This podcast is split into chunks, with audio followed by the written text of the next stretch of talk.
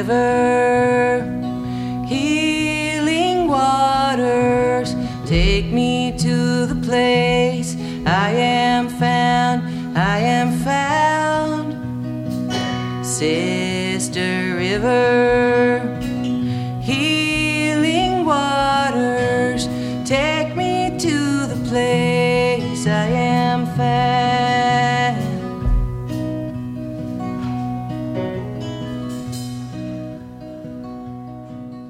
my earliest experience of music truly like when, when i think back to like my happiest childhood things it was like you know i, I think i remember just being kind of a four to five year old listening to fleetwood mac on the shores of lake michigan in chicago in the summer um, you know playing on like one of those just like transistor radios that you brought to the beach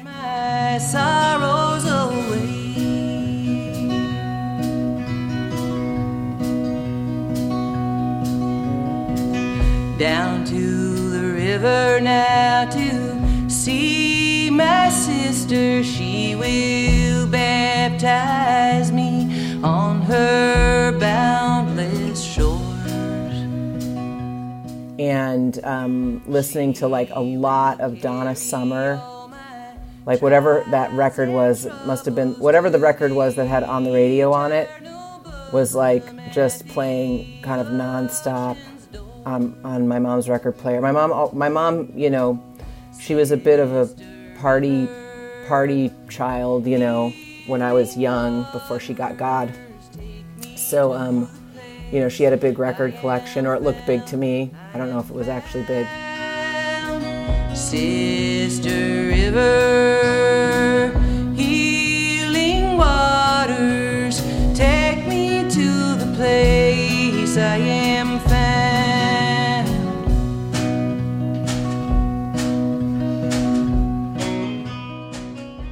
So I'm here with Kamara Thomas, who's a singer and songwriter, as well as a kind of multidisciplinary storyteller.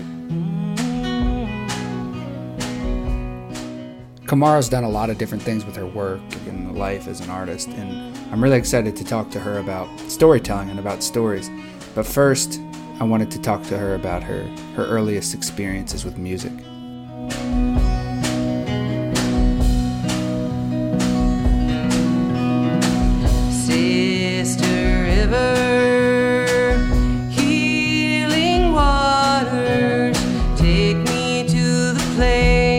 I am found. I am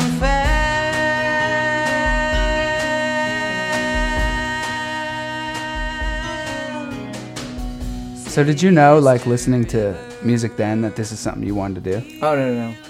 I had no, no. I mean, it was. It's like I made up songs, and but I think that's the thing about being a child is like we don't really see any of these distinctions between music and you know, like there's no distinctions and genres and creativity. You're just like you know unfolding and creating things. I remember actually thinking, you know that you know how everybody gets. I don't know if you got you know the the Dr. Seuss my book about me.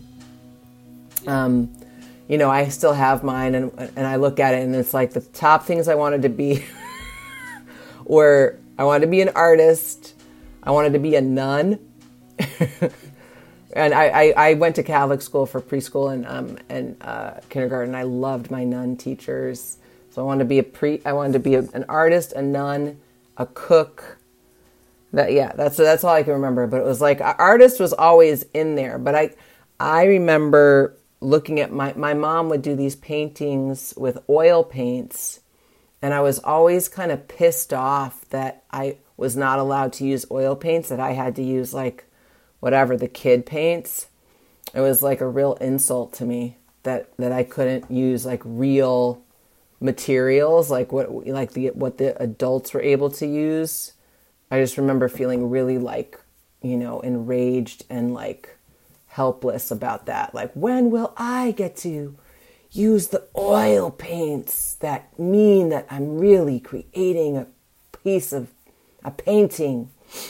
So, where else where else were you hearing music? Well, you know like that like really those were that was like its own time like the golden the golden age of like listening to music was like you know dancing my ass off to Donna Summer and and How Deep Is Your Love and Fleetwood Mac. And then you know I always say that like music kind of crept up on me. I always took it for granted. Like so it's not like I had any of these like mind-blowing kid experiences with music. Like I yeah, it was like I had the childhood experience, and then once my mom started, you know, when she became Seventh Day Adventist, uh, music was around all the time, but it was very specific. You know, it was like we are singing hymns, we are singing, and I always, I, I always loved singing. You know, but even singing, I didn't think of as necessarily be. I didn't think of it as like I'm making music. You know, it was like I it was this thing that was separate. You know, and it wasn't really until college when I. um kind of almost flunked out of freshman year because I was doing so many musical things. You know, it was like it was like my entire like time for studying in the evening was taken up with percussion ensemble and band and orchestra and chorus and all you know all the musical things. So it, it was kind of then that I was like, "Oh, I guess you know, I'm more invested in music than I thought."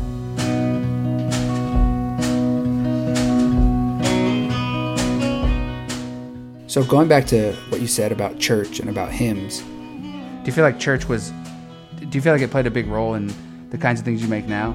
Sure. I mean, you know, I'm I'm a big.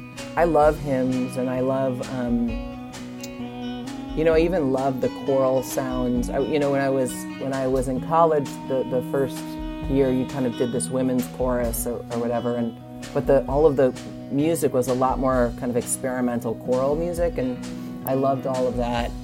Um, yeah, I mean that there's still it's like I I can't help but have backup. I'm always thinking about what the backup singers are doing. You know what what I can do in in in the backups department.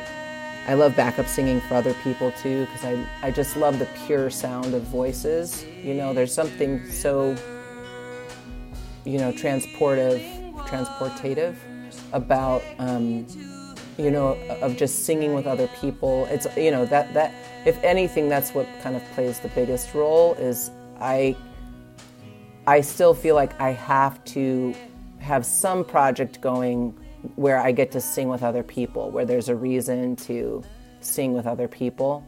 And I, you know, I grew up. It's like I grew up listening to country music a ton too, because once my mom became Seventh Day Adventist, we only somehow the country music station was still like okay to listen to, but everything else was kind of satanic. Like rock music was out, pop music was too sexy. Um, you know, rock music was satanic. So it was like I listened to classical and the con- I listened to the classical station and the country station. Um, and I think country just because that was what was, you know, that's what my mom's, that's what my grandmother and grandfather had on their radio, you know, so it was like that it just felt i guess like home to her maybe. And so it just kind of made you know it didn't get it didn't go through the through the satan uh, screen. It got through the satan screen. Just for just for feeling like home i guess. That's really interesting that country. I mean I, it makes sense but i in like i'm trying to think about why that makes sense. Like yeah I, it's, uh, it's it's some it's it's weirdly american you know? It's like sometimes we'll talk about god you know, you're like, I cheated on my husband, but I still went to church after. So it's like, as long as you kind of end up back in church, there's, there's always, it's always inferred in country music that eventually you're going back to church, even if yeah, you're exactly. on a or, bit of a bender right now. Yeah. Or at least you know, at least you know it's bad, you know, like you're, you're guilty along yeah, the way. Yeah. Why don't they tear this diner down? These vinyl wood chip walls keep crackling. These fading stars were always fading. This so I thought it'd be fun to talk about one song, in, which is this this uh, this song that um, that is the response, I guess, to Alec Soth's uh, photograph. So I guess could you tell me a bit about just how that song came into existence? Like what what's the backdrop to that song? So, um, Cassilhaus, which is this kind of I guess I would call it like a gallery slash artist incubator space um, in Chapel Hill. That is, it's kind of, it's both the home of and the gallery of uh, Ellen Cassilly and Frank Konhaus, and uh, great supporters of the arts in in this area, and. Um, their their uh, curator, just Jacina Leonard, put together this uh, this exhibit called Ekphrasis there a few years back. That was, yeah, you know, Frank and Ellen have this kind of extensive photograph archive or collection, you know, and so they, you know, the the the exhibit was really just trying to get a lot of different artists from different art, you know, from different um, practices to respond to photography you know through their practice. And so i i was kind of tasked with the songwriting of that. Yeah so i just kind of went over to cassilhaus and it was it was up on the wall. I, I you know i looked at it up on the wall. I looked at it uh, in in um in uh, Alec Soth's one of his photo books, and uh, just kind of look through Alec Soth's work as well. Um, and so even you know even just looking at his work i was like oh i yeah i love this stuff you know very midwestern perspective and um you know kind of off the beaten path midwestern but but i don't know i could still understand it you know i could it still evoked this this that this feeling that we get in the midwest that i'm i think a lot of midwesterners can kind of relate to of of like it's like you know wide it's like a wide open it's like a blank canvas a slightly depressing blank canvas but also uh, like home.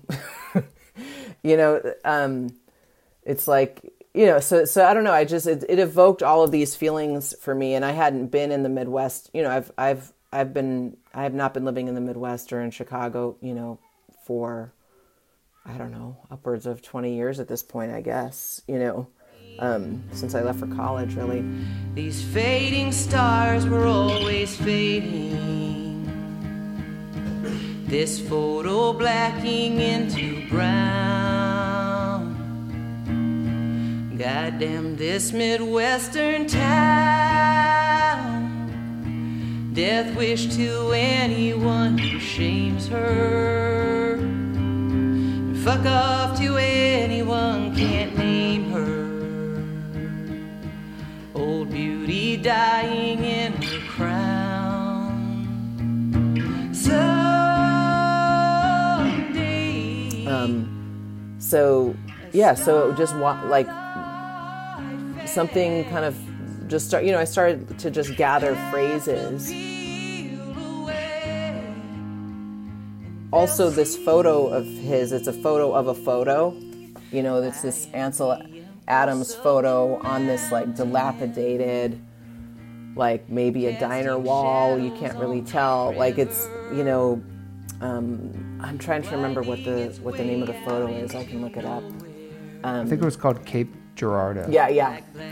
Um, anyway so i was like let me take a photo of this photo of this photo and let me you know let me get like one more step meta away from this. And you know what will usually happen for me is i'll see a story right away like some kind of character will pop into my head you know or at least a sketch of a character. I'll start to see them. It's like who is this character for whom all of these things are true right? And then and then that leads to more development of that character.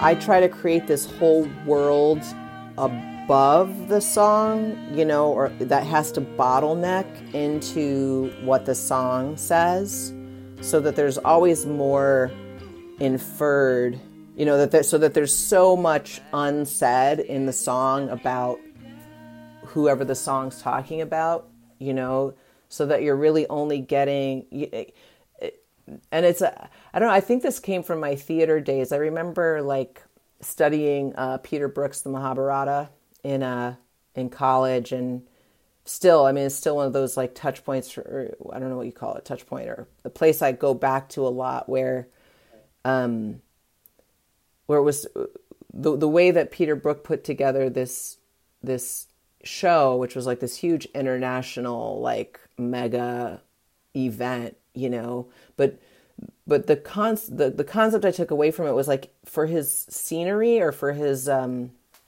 you know for the sets, you know everything was was as simplistic as you could make it. Like instead of a wheelbarrow instead of like rolling a wheelbarrow onto stage, you had like he he had like a big like just a a a, a hoop, you know, that someone rolled like onto stage. It was like just the outline and and what happens in a case like that is like the audience has to fill in all the blanks like you leave a bunch of blanks for the audience and then they fill it in with their imagination and with their their identities in a certain way, you know. So I've kind of always approached art that way as well. That that um, you know, I make up this huge thing, you know, like this huge kind of container above the work, and then I let I I, I ask myself, well, you know, not only like what do I have to leave out, like what actually has to be there in order for you to get some semblance of who this person is? Like what's the outline? You know what is the what are the most important pieces that really kind of show you the container? You know they don't show you everything that's in the container but they show you the container. So you're also working on an album called Tularosa which I know you haven't finished yet so we can't use the the music on this but um, maybe if you could talk a bit about uh, what you're doing with that project because I think it's a really good example of the uh, kind of some of the elements of storytelling that you're talking about.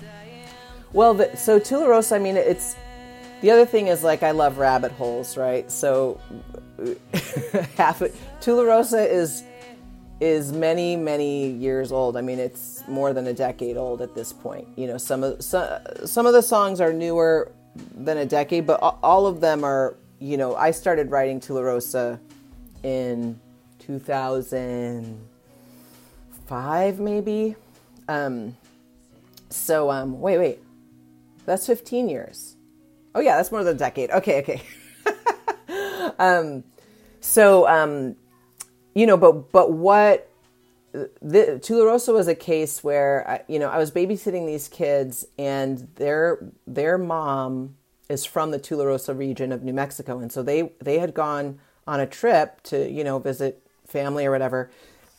And she came back with this with one of these travel books that you that you get on the side of a road, you know? And um it's just this travel book that's like Tularosa, Last Frontier of the West, right? And it's just a local, you know, local guy who decided he was going to kind of tell the local lore of this region.